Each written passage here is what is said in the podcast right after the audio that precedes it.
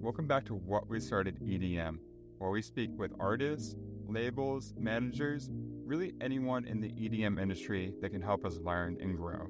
Today, we speak with Informal, an up and coming artist that recently started to gain the recognition that he deserves. And it's all thanks to a viral short that he posted on Instagram. There's a lot of excitement and knowledge in this episode. You do not want to miss this.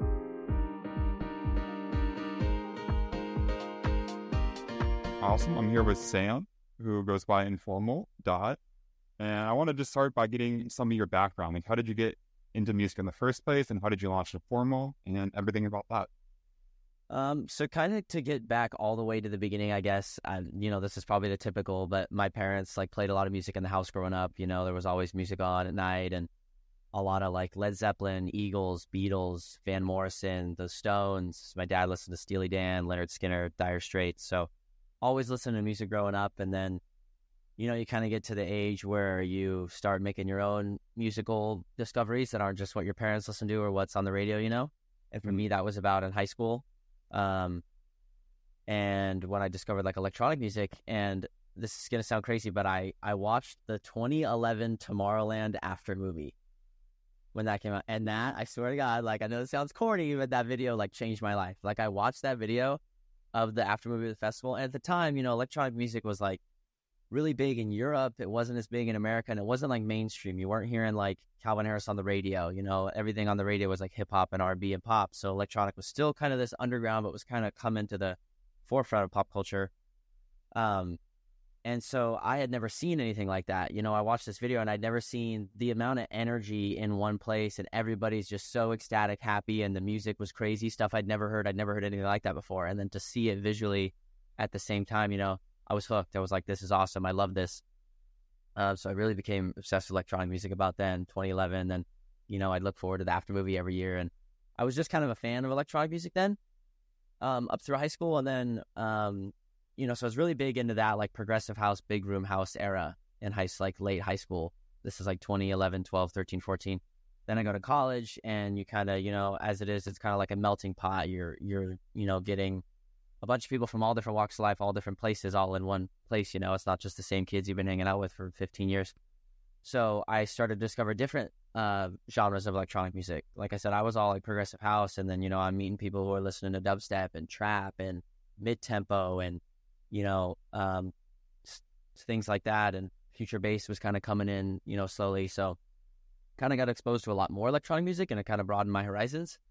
So then I really got into it and, you know, started discovering all these new artists and, and all these new genres and started going to shows more, you know, because in my local, at where I went to school, they had a little theater and like DJs would come and they'd play shows and started going to a lot of those. And then I thought, you know, this is pretty cool. I'd love to like learn how to DJ. So I bought this little crappy DJ controller, this little Traktor S2. It was used. It was all banged up. Like half the buttons didn't work.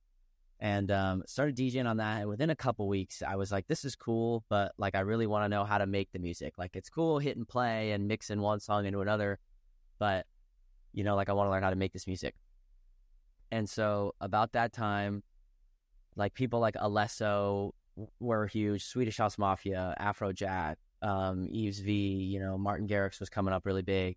Those guys were huge. So I remember just Googling. I remember downloading an illegal version of Ableton, a cracked version of Ableton. I bought it now. I have it legit now. Um, don't come come after me.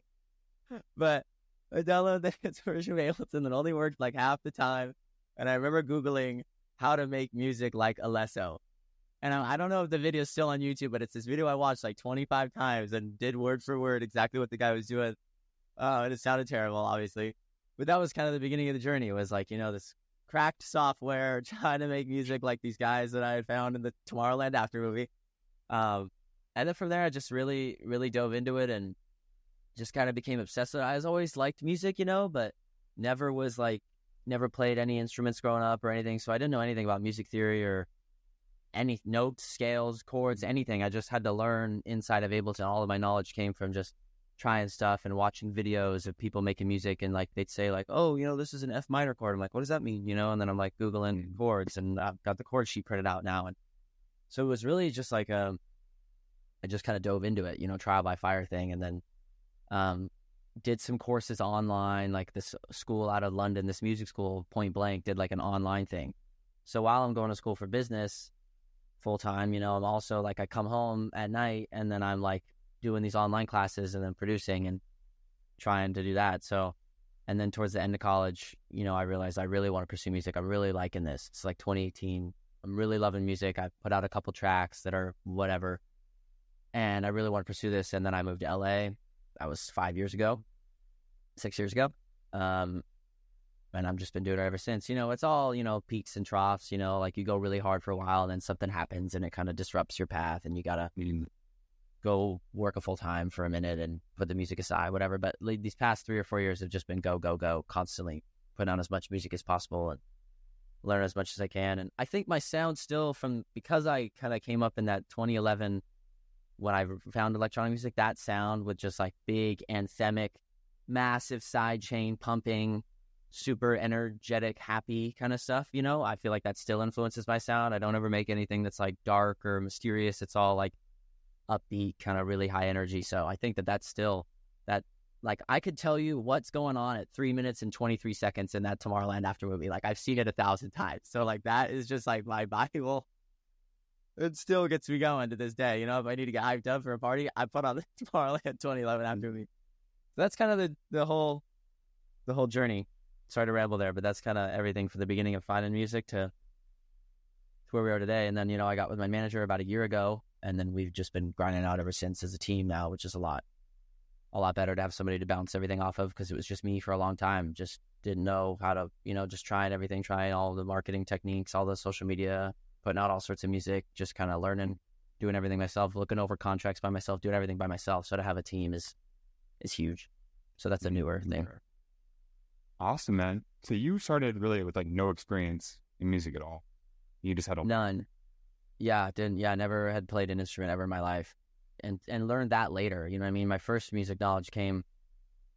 I learned to produce before I learned how to like play uh, any chords on the guitar. I just learned to play guitar like a couple years ago, recently, because my roommate was just shreds, and I would be like, "How do you play that?" And he'd like sit me down and show me, and like I bought a piano and then learned how to play that. So, but this is years after producing. You know, I could like write a chord progression in Ableton that was, you know, I think is beautiful. And then someone would be like, oh, play that, play your song on the piano. I'd be like, I have no idea how to do that. Like, I, I could not play this my own music. I couldn't play it for people unless I showed them what I was doing. So, yeah, yeah, man. kind of starting from Draw it in on Ableton. Well, now I, I do both. You know, I'll draw it in or I'll, you know, play, fiddle around on the keyboard and play something. But m- almost all the time, it's just straight into Ableton. And um, I like to use like a source I do this thing I call micro sampling.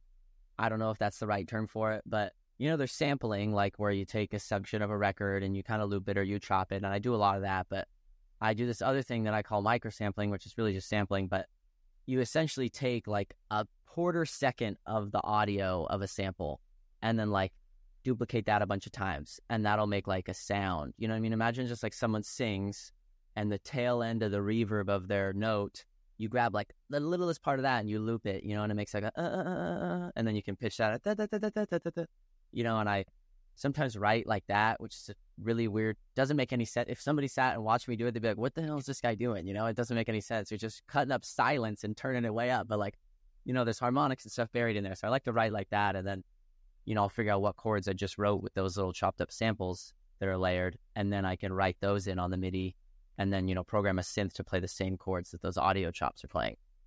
So a lot of mm. times I just start with audio, like even if it's like I said, like a half second of something, or it's a really weird way of doing it. I know I've never seen anybody do it like that, but it works for me.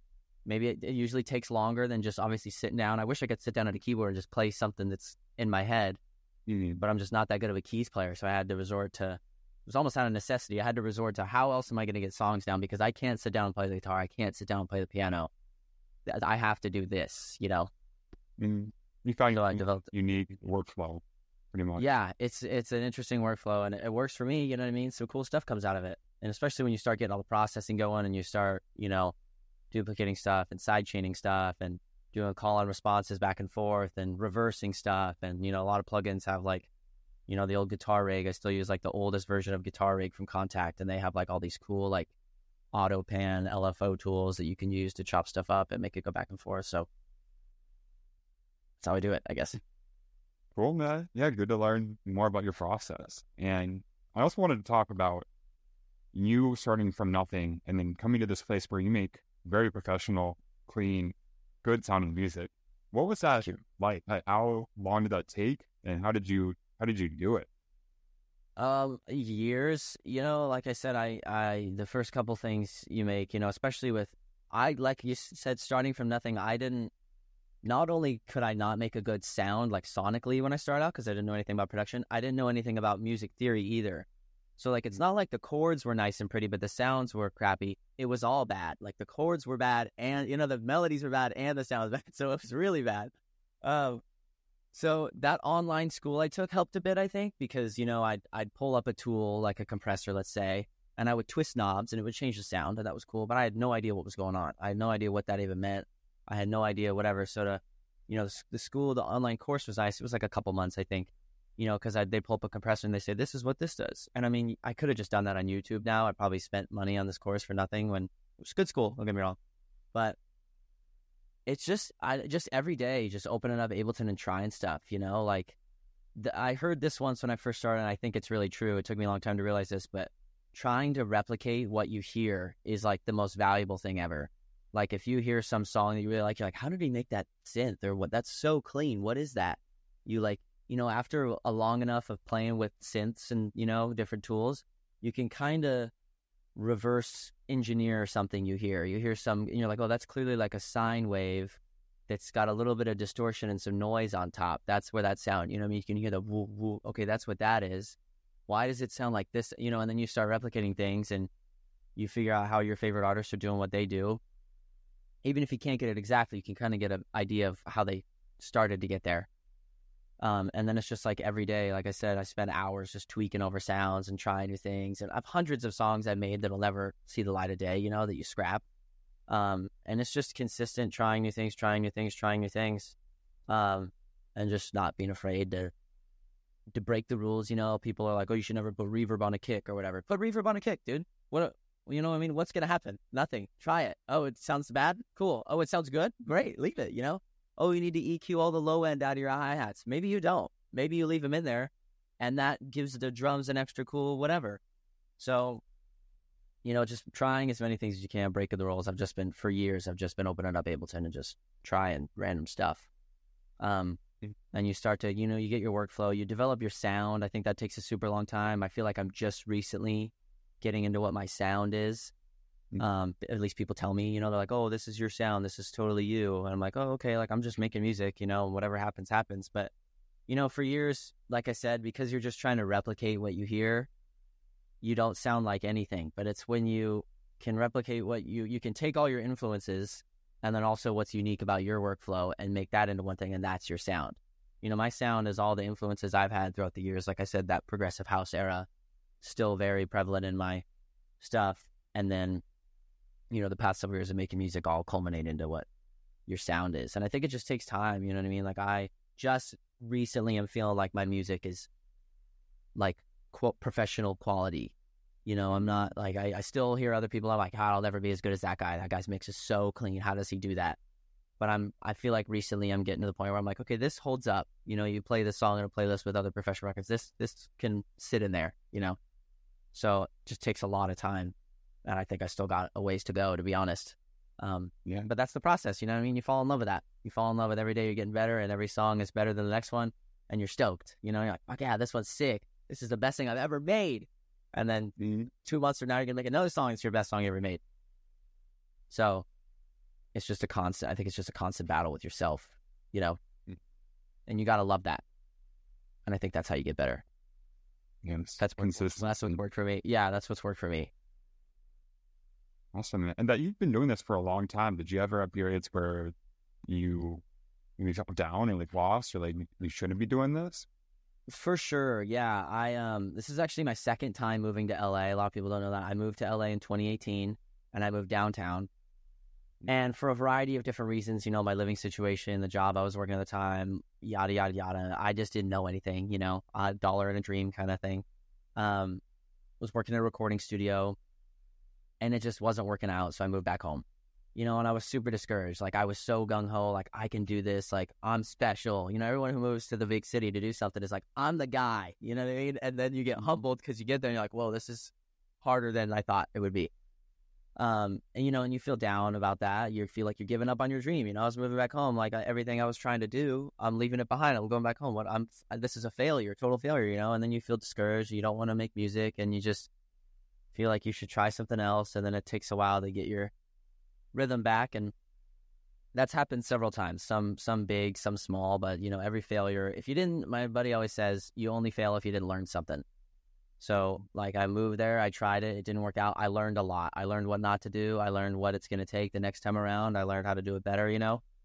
And then you just keep going. So, there's been plenty of times where I was just like, I don't think this is going to work out. What am I doing? You know, am I like, how am I going to make this work? How long is this going to take? You know, that's a lot of the thing is like, like I said, you be consistent for so long, but nobody cares. You're like you're putting your heart and soul and you think you've got something so special but nobody else cares. You know you got your four friends that are like you're gonna be a star. But like nobody else really cares and that's so discouraging and you get down and you just go it's all you know it's like this. A lot of people think that it's just it's a it's a roller coaster and i feel like lately as is the most confident i've been you know it, sometimes it does take a little bit of outside validation to make you feel like you're doing something right it takes a couple people saying like you know i really i really love what you're up to, and I think you should keep going.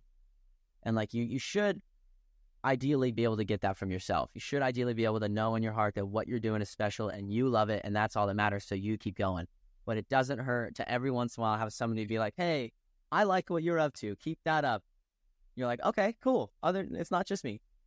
So yeah, dude, there's been a lot of, you know, and then you have your personal life too. It's like, this isn't, you know, music is most of my life. I spend making music or thinking about music or what's next, but you got your personal life, your family, your relationships, whether they're romantic or friendships, and that affects your, you know, productivity, creativity, and sometimes you get you go through things personally that affect your career and your trajectory. You know, I've been through my fair share of ups and downs with my family and losing people I care about and mm-hmm. you know, relationships ending and beginning and moving cities and blah blah blah and that can take a toll on everything. So yeah, there's a lot of ups and downs, but I think that's to be expected and the the quicker you realize that that's what it's going to be like, the easier it becomes.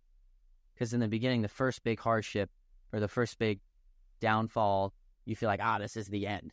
But after 10 or 12 of them, you're like, this is just a bump, dude. Tomorrow's going to be all good and we're going to be back to it. So, like, not a big deal. And you become stronger, wiser, and all that. But maybe that's just life, you know? I don't know. Definitely. So you learn to expect the downs, like the lows in your level and you learn when yeah. it comes back too. For sure. Yeah, you gotta I mean I mean, don't let that get you down and like when there's a high, you know, ride the hell out of that high and enjoy it. You know, when something pops off, I just had a video do really well and the song, the release went really well. I was eating it up, you know, like this is awesome. But like, you know, in the back of your head, like a month from now, I might not feel this way. I might be going through something a month from now. I might get some song might flop, some show might have two people show up, some deal might fall through, whatever.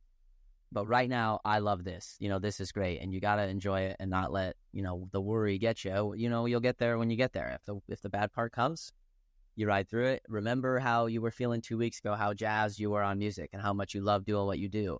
Remember that when things aren't so good, and then you strive for that next moment. You know, and the highs, the higher the highs, the lower the lows almost because you get so excited. And then when something goes bad, you're so bummed because you remember how good it was, but you got to be able to find balance and ride all that out. Yeah, you got to come to expect it. Yeah, don't expect it and like let it ruin you, you know, and always be worried something bad's going to happen, but you just get more and more prepared, I guess.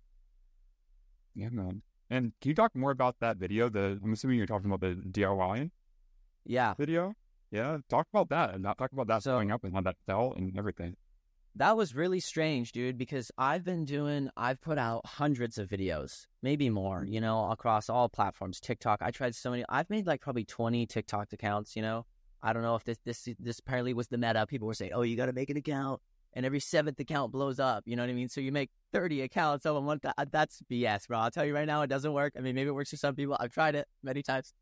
Um, so I've tried everything, dude. I've tried, you know, I tried YouTube Shorts. I still do. I put out content all the time. I'm I'm very active and I'm very, you know, aware that content is important. And that was just it's funny because it always is the thing you're not expecting. You know, you you have songs that you think are going to do really well and you have a super sick marketing plan for it. You get together with people and you're like, this is what we're going to do. These videos are going to be great. They're going to do well. And that was the case of, you know, right before that, I put out a four song EP. It's not that serious. And we promoted the hell out of that. Um, I did tons of content, you know, and things I thought would go viral, and nobody, like I said, nobody cared. And then this this video that blew up was just, uh, I was trying. I'd been seeing online like a lot of people doing, you know, it's like them on the screen, and then there's also some visual aspect, whether that's Ableton or the visualizers or whatever. There was some form of that, just because I think just attention spans are getting to the point where you got to have a lot. You know, it's like the whole Subway Surfer thing down below, or the people yeah. talking. You got to have multiple things going on. So I was just trying a new video format.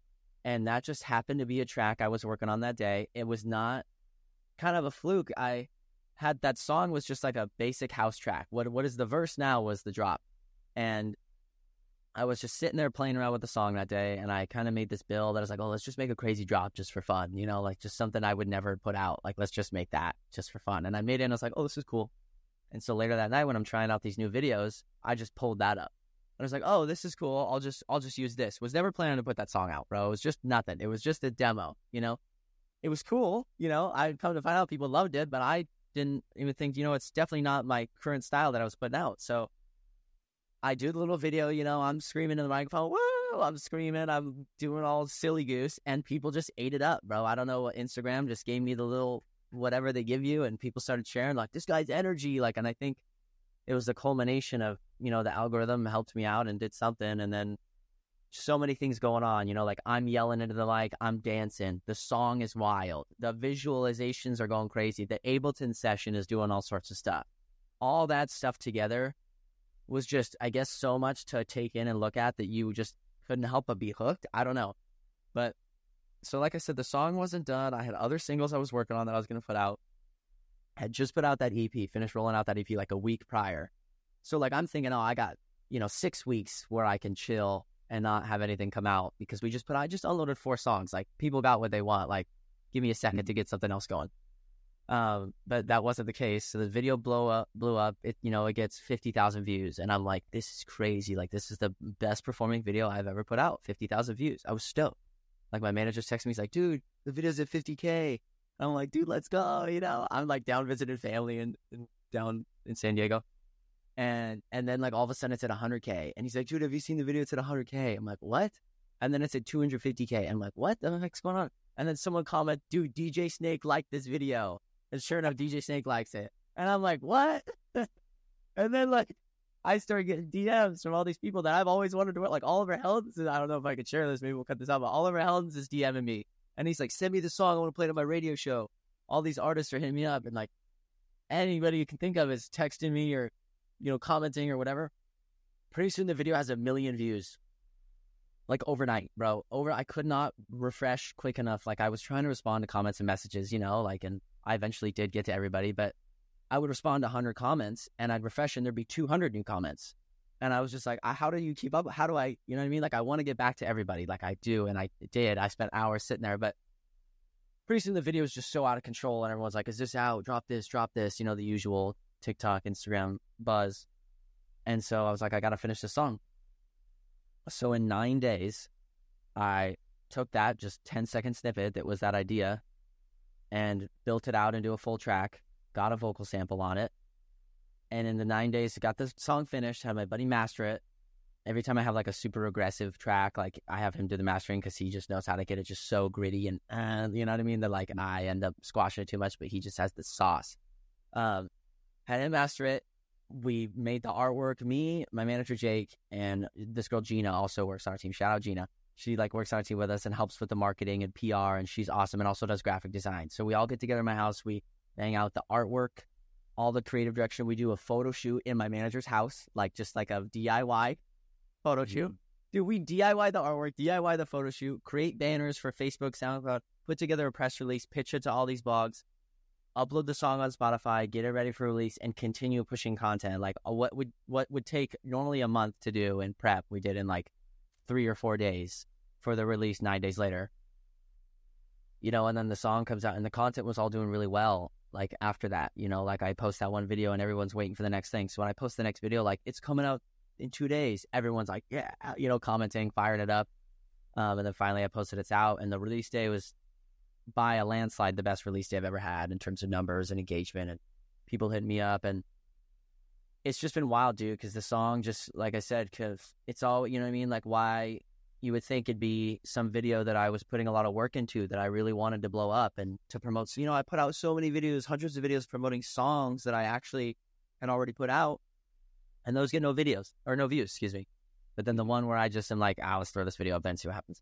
That one is the one that runs up. So I'm just super grateful, bro. It's been it's been wild, and the the response has been great, and there's just so many new eyes on the project, and like I said, that outside validation, you know, makes you want to keep going, and and somebody else patting you on the back and saying like, you're doing really good, this is sick, keep going, like that makes you want to get up every day even more and make music, not just because you love it, but because there's other people out there waiting on it, and you want, you know, you make art, and it's not just about pleasing the audience. You should be happy about the art yourself, but it helps to have those people that are ready to receive it um, you know, we just had a lot of good conversations with, you know, some fortunately some people at some labels and some stuff, and you know, people have been taking interest in the project. And I always say this to like people that I meet, and when I you know talk about this music project and growing and putting so much work into it, I always say like if I could sit down with somebody like we are now for five, ten minutes and explain the project, explain what Informal is all about, what I'm all about, why I'm doing this, why I love making music so much, what the Informal brand and image stands for, what I want to put out, and the joy I want to spread in the world with music, and why I do it, why I love it, and then show them the music. They would love it. If I could just spend five minutes with everybody, showing them the music and showing them what I'm all about what it's all about for them, they would love it. But you don't get that opportunity. You don't get to sit down with everybody and explain yourself. So you got to do it in 10 seconds on the internet you know, and so it's just it's really nice to have more people to share what I want to share um, with. You know, I want to spread joy and positivity with the music. It's all about upbeat, good vibes. Don't take life too seriously. Kick back, relax. It's all gonna be good. You know, that's what it's all about. So I'm happy that more people are able to, uh, I guess, see that or consume that content or whatever. Because it's a it's a it's an idea I really stand behind and I work at every day. So it's happy to I'm happy to have people, you know, an audience to share with. Yeah, man, you deserve it. I mean, you had it been consistent and kept putting out content and music, you would have never seen this happen. You know? Thank you. Yeah, I agree. Like, mm-hmm. I think that having, and it was also, I think, maybe a good thing that it took so long. It took years for this to happen because I have a back catalog. People found this video and then they go back and they see the 25 songs I put out over four or five years and all the remixes and all the stuff. And like, oh, okay, this is actually something. This was my first song I ever made or whatever. That would almost be worse because they'd be like, oh, this is all he's got. Moving on. But they were able to go back and see like all the step, all the things I've put in place. And I think that that helped a lot to be able to go back and see the rest of the catalog and have something else to consume, you know? Definitely. And to becoming a real fan rather than just a fan of the song, a fan of you, you know? Right, right. You know, you get like whatever small percentage of, you know, a million and a half people watched it, you know, and maybe, maybe there's 200 of those people or whatever it is would actually come to a show or really, you know, are messaging me like, I love this. And I'm like, thank you so, you know what I mean? Like, it's, you know, you always retain a small percentage of the, the big audience that, uh, that really love it. But you know, one fan is it's great. You know, you'd rather have 200 people that are really into it and you can build a connection with than a million people who just don't really care. You know. Mm. So it's been really good, dude. It's been a blessing. It's been it's been a wild couple months for sure. Really wild. Power of social media is just insane. Yeah, it is crazy, and you never, like you said, you never expect it. Right. Yeah, man. I want to talk about the album or the intent of the EP that you launched right before this happened. It's not that serious. And the solid video you made talking about how you have like a hundred plus finished songs that you just have not released. I think this is a problem that a lot of artists have where they make all this music and then they have trouble actually getting it out there. Right. Is that something that you felt and like and how often do you actually release a song versus just keeping it in your picture? I mean, I think that's something that you know, every artist or anybody who is creative struggles with. You want to always, you know, you want to share what you what you are excited about. Like it should be whatever you as the artist or creator are excited about, but you also want to lead with your best foot forward. You know, you want to put out what you think is your best work that represents you as an artist, but is also quality and is good. You know, so it's it's a tough balance because you know you make songs every day and then some of them are like eh Uh, some of them are like, you know, this isn't really my style. Like this is fun, but it's not really my style. Or I don't think this is good enough. You know, like it's fun. Like I play it for my friends. They're like, oh, this is cool, but I don't think it's good enough to come out as a release. You know. Um, and if just I don't, everybody has that feeling of perfectionism of only put out the stuff that they think is going to be successful or only putting out the thing they think is their best song ever. You know, everybody wants to put out their next song has to be a hit or the next song has to be the best song they've ever made, which I don't agree with. I think everybody has, I think it's a sliding scale and everybody has that feeling, some more than others. And for me, I've just been trying to like let go of that for the most part, you know, and, and just putting out whatever excites me. Like that EP was just that. It was just four songs that have been sitting on my computer doing nothing just collecting dust. I'd make them and I'm like, ah, I don't really like this is a 140 BPM house song that just loops like the same sample with a ton of white noise. Like, is anybody going to like this? Or like, is this lame? Like, this took, you know, I mean, maybe this song was, re- I made it really quickly. And I feel like because of that, it's not good enough. Or maybe I felt like it was goofy or something. So, you know, you just kind of, I just got to a point where I was like, I like these songs. Like, I think they're cool. Like, I play them when I DJ for my friends or I've shown my friends and they all like them and you just kind of i was just like screw it. Like let's just put out i've got four of these. Of all of them that were sitting on my hard drive these were the four that i felt like were the most just ready to let's put these out you know? Mm-hmm. and so i just said screw it. Let's put out four songs in four weeks. Rather than stretch them out you know what i mean and do the release really slowly i was like i just want to put out a bunch of music right now because why not? You know and they were all just songs that were didn't feel like a lead single kind of thing you know, like with a featured vocal, you know, informal featuring, blah, blah, blah. And it didn't feel like anything that would play on the radio or whatever. They were all just, most of them were really sped up. One of them was an acapella, didn't have vocals. The other one had some crazy switch up that was just like, you know, they were all over the place. And I think that mm. kind of led to these are all just the outcasts, I would say, of the group, you know. They're fun, but they don't really belong anywhere else in my discography. Like, let's just put them all out. And it was actually like a really freeing thing to do to just drop music without really thinking twice about it. You know, there was no like perfect content strategy other than just to talk about the reasoning behind it. Like, it's not that serious. Everybody's so worried about putting out a song and it's going to flop. Who cares? Mm. You put out the song and it doesn't do well, moving on. Like, that's not what it's, it's not all about the numbers. You know what I mean? The song doesn't do well. And on to the next thing, dude. Like, it's not a big deal. Just to make the next, you know, you're always, you should be always creating.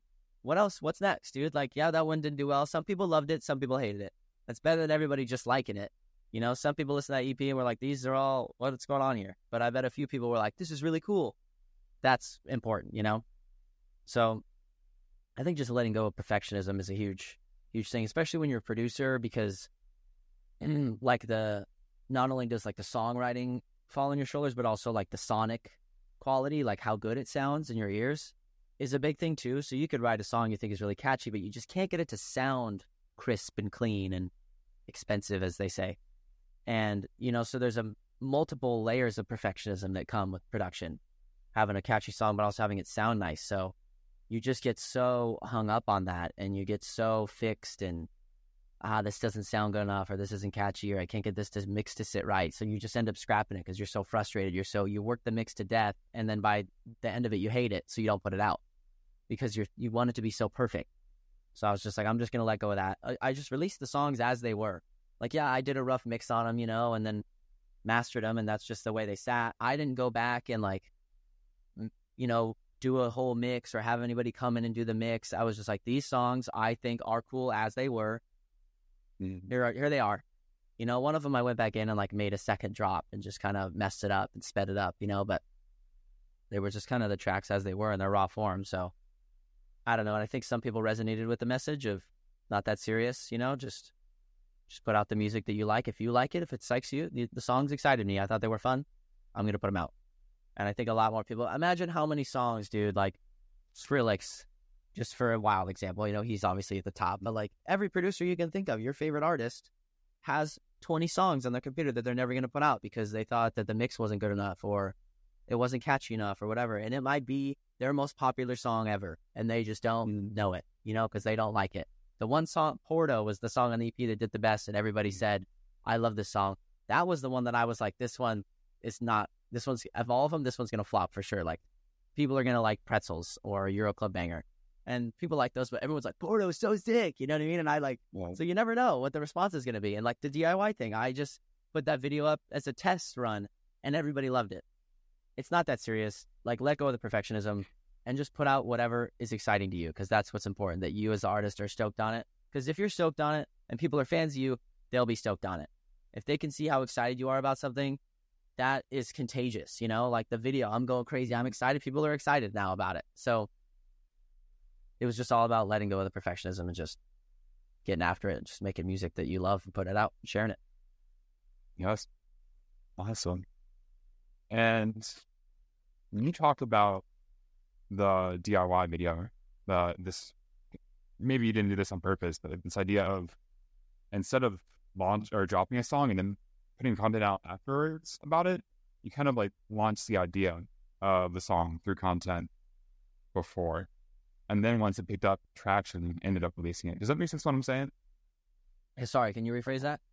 Yeah, so let, let me try and turn it into a question. How how do you feel about the idea of promoting a song before it's really even out? Like for example, the DIY song. Oh, No, okay. it wasn't even created yet. You were posting content, and then once it would see some hype, you then released it. Then you created it, and then Right. it. You know, I think that that's. I feel like there's been a shift recently, and there used to be, you know, in the a few years ago or the last year or whatever, in the early days of like short form content, you know, Instagram, TikTok, Reels, Reels and Mhm. TikTok, when they first, you know, kind of became a catapult for artists. It was all about pre-release content. It was all about teasing a song, you know, for weeks, sometimes for months, dude. People were teasing a song, teasing a song, and finally it would come out, you know, and people ate it up.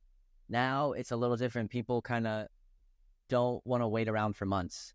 Like I see videos where people are just like, dude, if you tease a song and I like it and I go to find it and it's not out, I'm moving on. Like I'm not gonna wait around for months. Like there's so much new music coming out that like if you've got somebody's attention, you better act on that. Like the days of teasing a song for months are over. I do still think there's some room for like a little bit of, you know, gauging the audience. You know, like you you put out a little snippet of something you really like. What do you guys think? And everyone's like, we love this, and you're like, great. Well, it's coming out next week. You know, but Mhm. like keeping people waiting for a long time, I think that's, I think you're shooting yourself in the foot a little bit if you if you know you're waiting months. Like that one, the my DIY example was an, was an accident. You know what I mean? Like I wasn't trying to promo pre-release, and it just ended up. I mean, we ended up executing in in a timely fashion, which was good. But um, yeah, I just think those days of of of huge pre-release campaigns, like way out in advance, are kind of behind us. Also, I don't love the idea of you know just putting something out because the because it goes viral. You know, a lot of artists in the past have you know teased three or four songs, and only the one that gets a lot of traction on social media they release. I don't love that because you know what if you love the other three songs Mhm. as an artist? You're like, I think these are my best work, but uh, they didn't go viral on TikTok, so I'm not going to put them out. Where is the artistic integrity if you're just letting some buttons on a screen decide the fate of your music project? You know, I think that I think it's important to in today's world to promote your music pre-release and post-release, but I wouldn't let that completely decide how you're going to create music you know and sometimes you see some artists have you know all sorts of diverse music and they're putting out all sorts of different things and then they have a song go viral and blow up and then their next five releases sound just like that. And like you're just mm-hmm. letting what your viral moment dictate now your creativity. You're putting yourself you're letting the social media and numbers on a screen put you in a box and just make what you think people are gonna what you think people are gonna like. So i think there's a fine line to ride there between letting you know social media dictate what you put out um, still having your artistic integrity and your own artistic expression in there. But you know, it's it's fortunate that you can gauge the audience. It you didn't used to be able to do that. You put out a song and then hope people liked it, hope blogs talked about it, or hope whatever. Um, but now you can at least, you know, it's nice to know a little idea of how people are going to receive it, so you know how much to push it, how to push it, whatever. So I think there's a there's a fine line there of, of pre-release promo and and post release. You know, I think go hard after release. You know, because Mhm. people like well in the comments of my video that blew up, is this song? Where's the song? I can't find it. I'm like, ah, it's not out yet, and they're just like, dude, what the what the WTF, mate? Where is it? And I'm like, oh, it's coming. I don't know. You know, ah. So like, I think if you're gonna do pre-release promo, be ready. Like, it be Mhm. quick about it because you only have those people's attention for so long. So and then just after the release, go hard because you know you never know who is going to come across your video weeks after the release. Sometimes I get comments mm-hmm. on posts that were from weeks ago. I'm like, "What's the name of this song?" I'm like, "Whoa, this is an old video." I'm like, "It's called this, whatever," you know. So you never know who's going to see what when. So you just go hard after the release, really hard, and keep it up, you know. So I think post release that's probably a little bit more important than pre release now. Pre saves are cool, you know, because you can do the pre release promo. You can get people to pre save the song. But, you know, there's nothing like having an organic traffic to your song where somebody sees your video, they open up Spotify, they search informal DIY and click on the song. That is huge. That is what's going to do the most for you in terms of like Spotify or Apple Music's sharing algorithm or network or whatever is is organic traffic, searching up your name, liking your song, adding it to the playlist. So post release promo, if somebody's able to see your song on social media and immediately go click and listen to it, that's huge. Mm-hmm. I think that's that from from my experience. You know, I don't know a lot, but I do know I do think that. Yeah. awesome, thanks, man. Uh, you also said that you recently got a manager a year ago. Before that, you did it pretty much all by yourself, right? All DIY, yeah. Dude. Yeah. so everything about this project I hope is DIY. It's just like the anthem now. It, it fits too because everything about the song and the project is all DIY. Like I said, we do all the album artwork. Anyway, sorry to interrupt. What was your the question about the? Oh, go ahead. Yeah.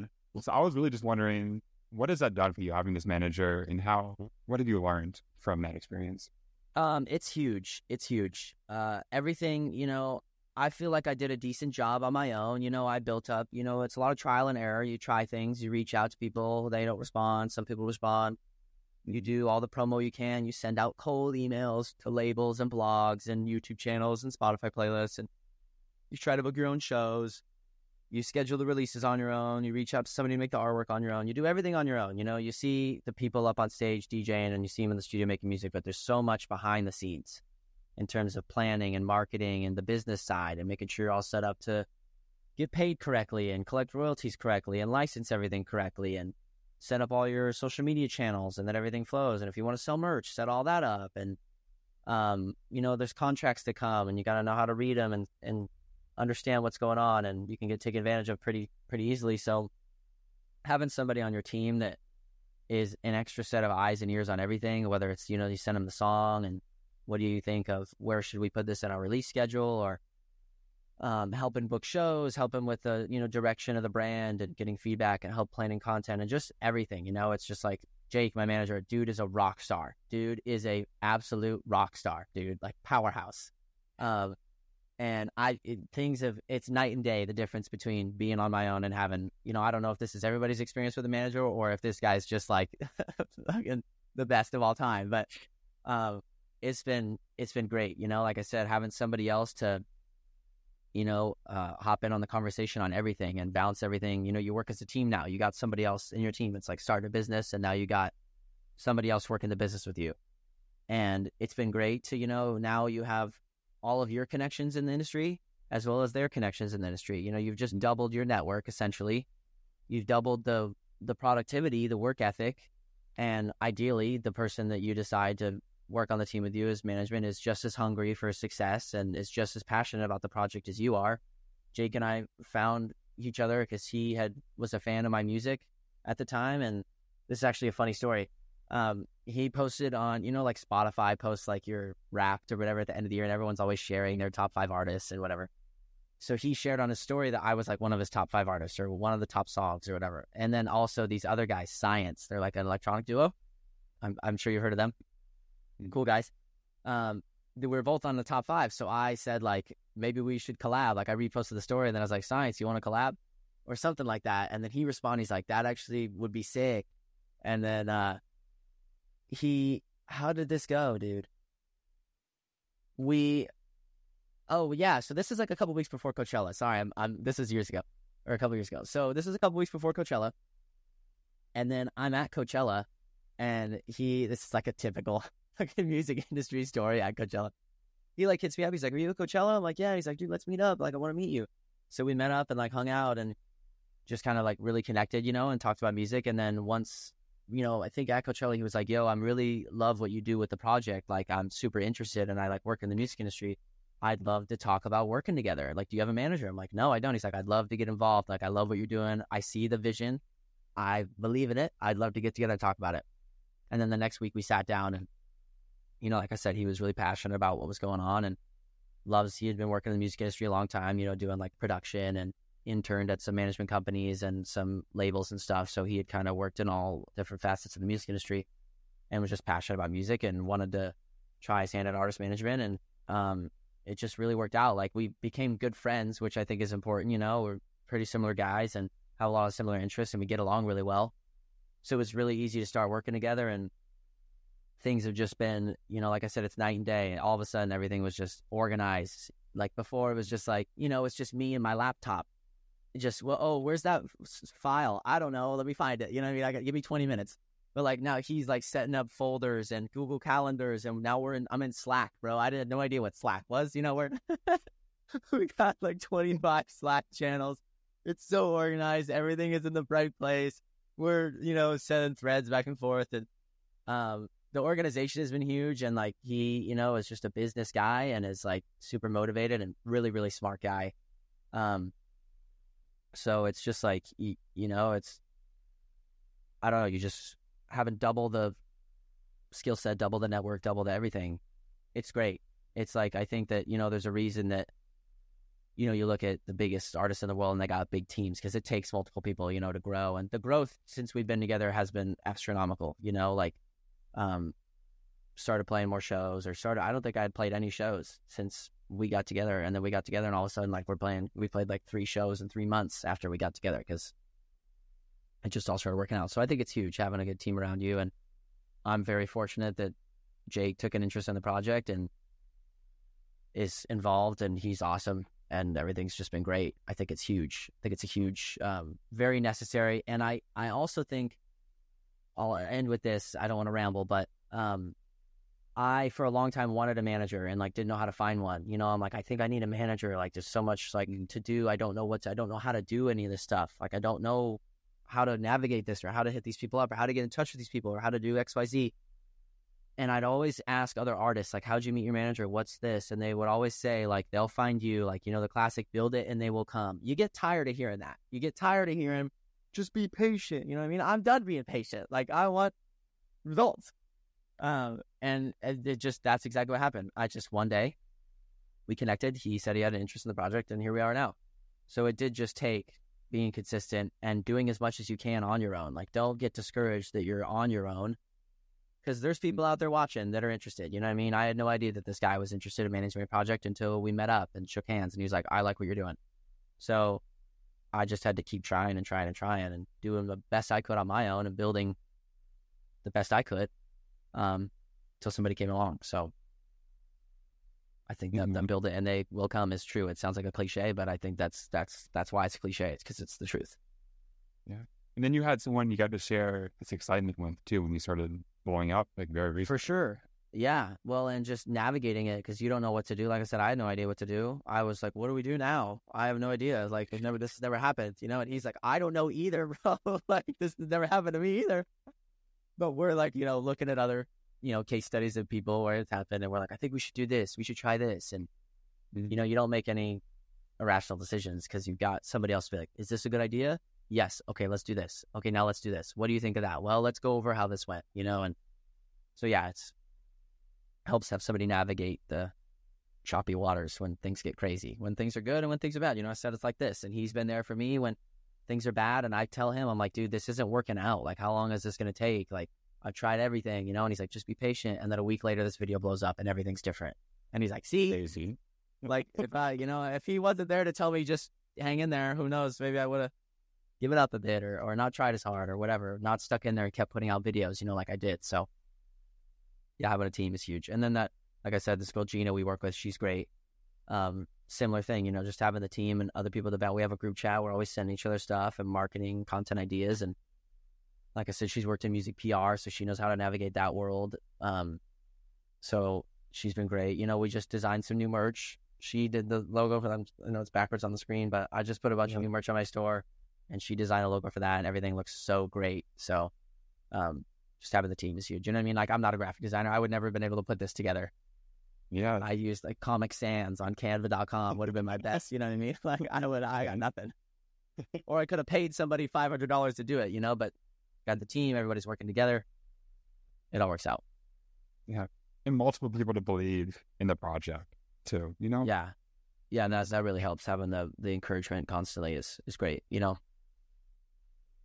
Yeah, I mean I assume everyone lives in LA too. You live in LA and your manager. Yeah. And Yeah, we're all right here within a couple miles of each other, which is incredibly convenient. Obviously. yeah, Yeah, man. Right.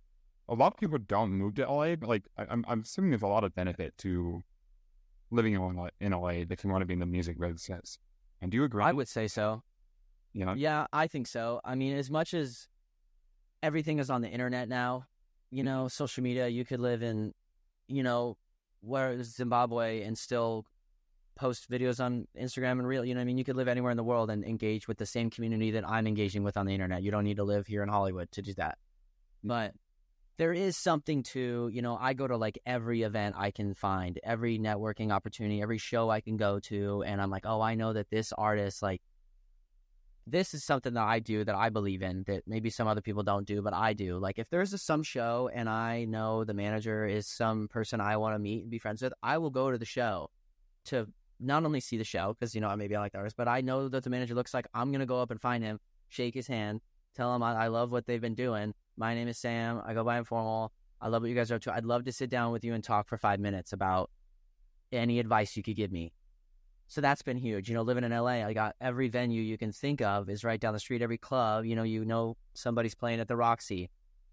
You go to the Roxy, you go to the show, you meet the manager. You go to there's some networking cocktail event, you go to that. There's some, you know, I've I used to work in a recording studio. I've got buddies that work in recording studios. Being in the studios is huge. You know, you never know who you're gonna walk by and who you're gonna meet or whatever. So just being in the city, um, is great and you just meet so many people that you know that's not it's not the same. You can make friends on the internet for sure but there's nothing like running into somebody and making a genuine connection and you never know what Mhm.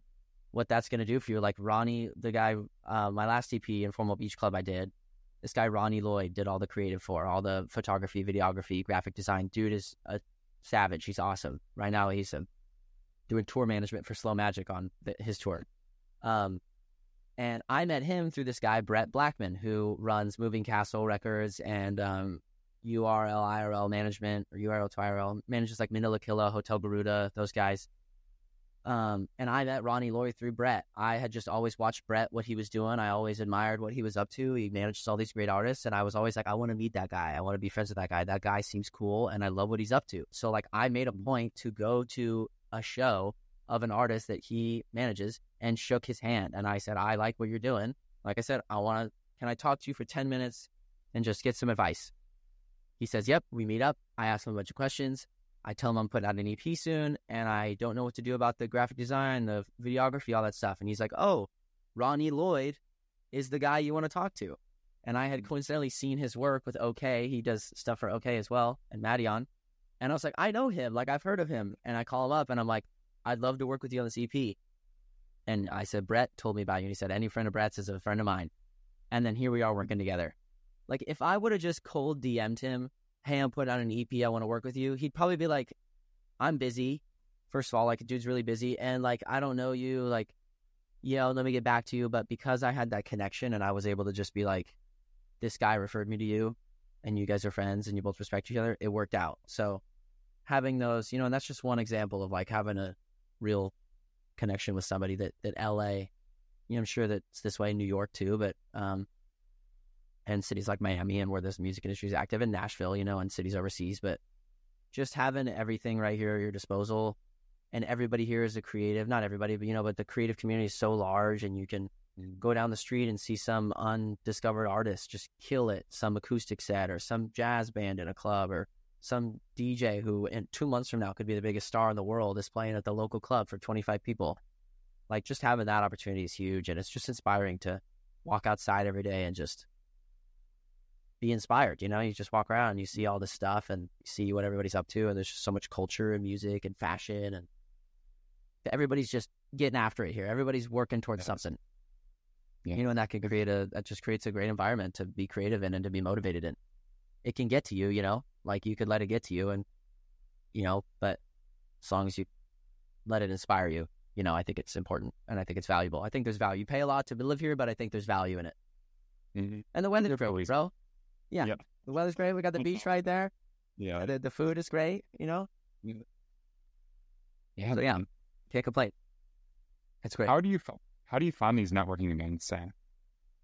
Uh, a lot of them are just shows, just like smaller, you know, shows at venues of, um, you know, like uh, I just know all the clubs in town, and I just look up who's playing or whatever. And sometimes you come across some Instagram post where some company will be throwing a networking event. Like I can't remember. I went to one that was some, you know, they do like industry talks. Like some companies will do like an industry talk where it's at some place. There's a stage two chairs and they've got four people that come up and speak for 20 minutes each. One of them's an artist, one of them's a manager, one of them's a booking agent, one of them is a audio engineer, whatever. And then, you know, they like this, they sit there, they ask them questions and you learn from them and you get to not only watch those people talk about their thing, but the guy next to you is also a struggling artist. And maybe that mm. you see what's up with them, talk to him or her and say, What's what's going on? You know, what are you here for? Oh, I'm an artist. And then all of a sudden you guys are collaborating and you guys are friends. So those industry talks events, I forget. I've been to a couple of them, and I can't remember who puts them on, but those are all the time, and that's just super valuable because the people in the crowd that you know everybody there works in the industry and is all going for a similar thing, and then the the information you get from hearing somebody talk about their own experience is just priceless. Um, Mhm. And then going to shows is just fun. It's just a kick ass time to go to a club and get in the crowd and dance and have some drinks and get sweaty and have a good time. And then who knows who you're going to meet on the dance floor. You end up seeing, like I said, the manager out back on the smoking patio or something, you know, and it's like Sound Nightclub is a great example. Sound Nightclub here in Hollywood, they have like a patio in the back. And that's just like networking the zoo. Like, you know, like the networking zoo. You go back there and it's just like everybody's out there chopping it up, talking about music. Everybody out there somehow is in the industry. Because, you know, everybody's dancing inside, but then all the industry people are out back talking. And so you just go out there and you're like, ah, let's, you know, what's up, man? What do you do? So that kind of stuff. Just not being afraid to go up to a complete stranger and say what's up. You know, I think that a lot of people have, you know, are introverted or have social anxiety, but getting over that hump and just being able to go up to somebody and ask them what their name is and what they do could be huge. Or somebody you know, you know, you see people on the internet all day and then you see them out in the club and you recognize them. You're like, oh my God, that's so and so. Oh my God, that's Ted. And then you go say, what's up, Ted? You know, a lot of people are afraid to go say hi to Ted. You got to go say hi to Ted. You know, Yes. that's my advice. Awesome, man. I want to know what is on the radar. What's coming up for the next like five years for Informal? Where do you see the project going, and what are you what are you planning? That's a great question. Five years. Um, you know, I just want to continue to put out the best music I can. I think, and I think at this point, scaling the project. You know, like I said, I've I've found my sound. I think I've discovered the music that I like making. That's ever changing, obviously, but I think I've gotten myself in a lane in terms of my production that I really love and I can stand behind. So, I think continuing to put out music and write cool stuff, and I feel like I'm kind of there's kind of this joke that's been going around with t- with my team and then on social media. They're like, I have no idea what kind of music I make, and I've just kind of leaned into that. Like, I don't even know what genre I'm making. Like, I just made uh, before we got on the call, I was making a drum and bass song, and before that, I was making some glitchy house song. Like, I but they were fused. You know what I mean? I don't even know what kind of music it is. So I think leaning into that and just putting out music that's just genre bending and and um, just kind of making whatever I want and not falling into a box. Um, and I think growing the project. You know, I'd love to, I'd love to tour. I'd love to, you know, build a really, really cool live show that's like a great experience for the audience. You know, I see people that have like a hybrid setup where they DJ and they play some live stuff. I'd love to develop a live set like that and do a tour, whether it's a headline tour or, you know, supporting for somebody. Um, I'd love to start playing more shows in clubs. You know, I think, I think I'm kind of right there, getting to where I could start maybe opening for some people at clubs and getting some headline shows at clubs. Um, because I love playing, I love DJing, I love working the crowd, I love having, you know, I feel like I got good stage presence and I'm up there having a good time. And like I said, that's contagious. So I love being on stage. I'd love to be on stage more. Obviously, if I could throw some bucket list things out there, I want to play Tomorrowland. I want to play in Hakkasan in Las Vegas. I want to play in Miami. I want to play in New York. I want to play, you know, it's tomorrow, Coachella, whatever, you know, like all those things. Everybody's got their bucket list, but um, I think just continuing to to grow the project and bring, like I said, just the joy of how much I love making music and I love what I'm doing, and just bringing that to more and more people, scaling the project, building, building, building. Um, and I think collaborating more. I love collaborating. For a long time, I didn't have a lot of experience collaborating. I was making everything on my own in my room, you know, just on my laptop. Like I would overproduce songs because I didn't know any vocalists or songwriters or singers. So I would just fill the song up with random stuff. But feel like now I've got a nice network of singer songwriters and I'd love to continue working with upcoming or just anybody, you know what I mean? Cool singers and songwriters that, um, you know, that write great music. And it's, you know, recently I've been collaborating more and having sessions with other people, and I'd love to continue doing that and do more of that. I'd love to do more collaborations with other producers too. Um, I think collaboration is huge and it puts you out of your comfort zone. So I'd like to do that more. Um, you know, I've obviously got a, a, a, list of artists that I'd really love to work with and get in the studio with. Um, but really just anybody I can get in the studio with and chop it up. You know, it's you get in the studio with somebody and you, you, like I said, you buddy up and you become friends. And then the music part just is effortless. You just start, I got a really good friend, Grant. Um, he goes by Eula, the artist Eula. Um, and you know, we've been good friends for a long time, but we get in the studio and we just goof around and we just have so much fun. And like the music just comes effortlessly because we just are having a good time. So just doing that, more of that, more of getting in the studio with real people, like, and really getting in there and making music with people.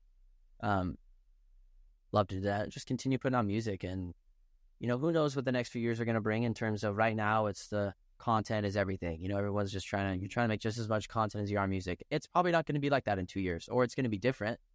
So I'm just looking forward to whatever's next. You know, whatever happens next, I'm excited to see what that avenue looks like and give that my all and grow the project, play some shows, put out some great music. Um, you know, headline Tomorrowland would be would be kick ass. Tomorrowland for some, you know what I mean. Everybody wants to play EDC. Everybody wants to play Coachella. Everyone wants to play Lollapalooza.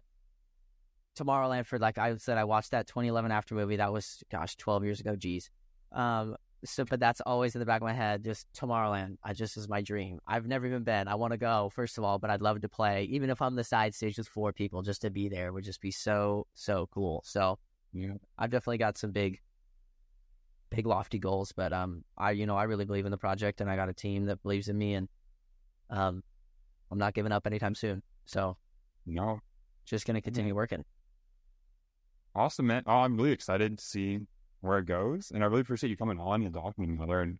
Thanks so much. Absolutely. Absolutely, bro. I love what you're doing. I love this is cool, dude. I love the podcast. It's great. Thanks, man. I appreciate I'm it. excited. I want to give you some time to like first say where can people find you, and then what do you want to promote? Uh, yeah. Every um every social media platform is just at Usually it's just at informal.mp3. If you just type in informal with the period at the end, it'll probably pop up on Instagram. Um, you know, I'm not super active on Twitter, uh, TikTok. Like I said, I just restarted a new account, um, but I've been more active on there. Um, you know, YouTube, all my music is on YouTube. Um, yeah, everywhere Spotify, Apple Music, you know, SoundCloud, Deezer, Napster, whatever you name it. It's type in informal, it'll it'll pop right up. Um, but yeah, dude, in terms of promotion, I mean, DIY, that track is out, as you know. That's been great. I've just been loving the support on that. So if you haven't heard that one, go check that one out. Um, surprise, I'm putting out the extended mix of that song. A lot of people, you know, were asking for an extended mix, a longer version. DJs were like, the song's not long enough. Like, I want to DJ it. Put out a longer version. And I was like, okay. Because I could use it too. I could use an extended version for DJing. So I made an extended mix. Um, that's coming out on the third, I want to say, which is next Friday. So November 3rd, that's coming out. We may or may not be doing a remix package for the song. I don't know. Some remixes for some people. I don't know. That's still in the works. So look out for that if that's coming. Um, I'll be sure to keep you updated. Trying to do that. Trying my absolute best to do that. Um, because a lot of people, you know, hit me up and like, I love to remix this track. So hopefully we can put out the remix pack. That'd be great. Um, like I said, we just got all the new merch out. The new merch I think is really cool. We've got, you know, a crew neck sweater, some really cool shirts, a tote bag, a koozie, keep your bevy cold, you know. Um, Koozie's really sick. Probably my favorite thing on the store. It's five bucks, but it's like the coolest thing on there, I think. Um, so the merch is out. Um, and then just a bunch of new singles. I've got a remix I'll probably be dropping here in a couple weeks. Working on a couple more. Hoping to clear those. and then just a bunch of new singles. I've got a bunch, like I said, I've been doing a lot of sessions with a lot of people. So some singles coming up um, either late this year or early next year that I'm really, really excited about. You know, like real collabs where I sat in the room with the artists and we cooked something up together um, that I'm just been loving everything. So yeah, dudes, there'll be a lot, a lot of music. You know, I'm trying to be consistent, so a lot of music coming up. Um, you know, DIY that song's out. Everyone's been running up. Super grateful for that. The extended version, hopefully the remixes, um, and then just the singles. You know, and then just you know the support has already been so great. I'm just happy to you know, I'm just happy to be consistent and just keep doing what I'm doing, and the love has been great. So, um, I feel like the support's already there. So, thank you to everybody. I guess I would love to say that. Yes. Um, but yeah, dude, informal on all the platforms and the streaming platforms and the social media and all that. Awesome, man. Sam, thanks again. Um, this has been really good. I very, I love your energy. And dude, of course, thank you very much. I'm, dude, I'm excited. You know what I mean? Like, I love talking about the. I love geeking out on the music world and music. You know, not even just the technical stuff, but just the music world is so fascinating to me in the industry, and I'm just happy to be a part of it. I'm just, I always say, I'm just happy to be here. You know, I just, I love doing this. I love the energy of the music world, especially the electronic world. So to be able to participate in it and put out art that people are consuming in any degree is just I feel like the luckiest guy in the world. And I'm just, you know, I'm grinning ear to ear every day waking up making music. So I'm just happy to be here. I love what I do. Um, I love things like this, you know, getting to talk about it. You know what I mean? Because not all my friends know music, so I don't get to geek out over this stuff all the time, you know? So being able to talk about the journey and everything in the process in music. Dude, I could sit here for three hours and get technical with you about production if you want to. If you want to end the recording and talk shop, I'm down. But um do it. Yeah. But uh so yeah, I'm just I'm just I'm just happy to be here. So I appreciate you having me on, bro. It's been great. Um you're awesome. The questions are great. And so I'm just happy to the opportunity to share my story and everything. So thank you for hitting me up and getting me on here. I really appreciate it. Thanks for listening to the podcast. You can find us on Spotify, Apple, and YouTube. Just search What We Started EDM. If you want to reach out to me, shoot me a DM on Instagram. It's at What We Started EDM. Thanks again. Catch you next time.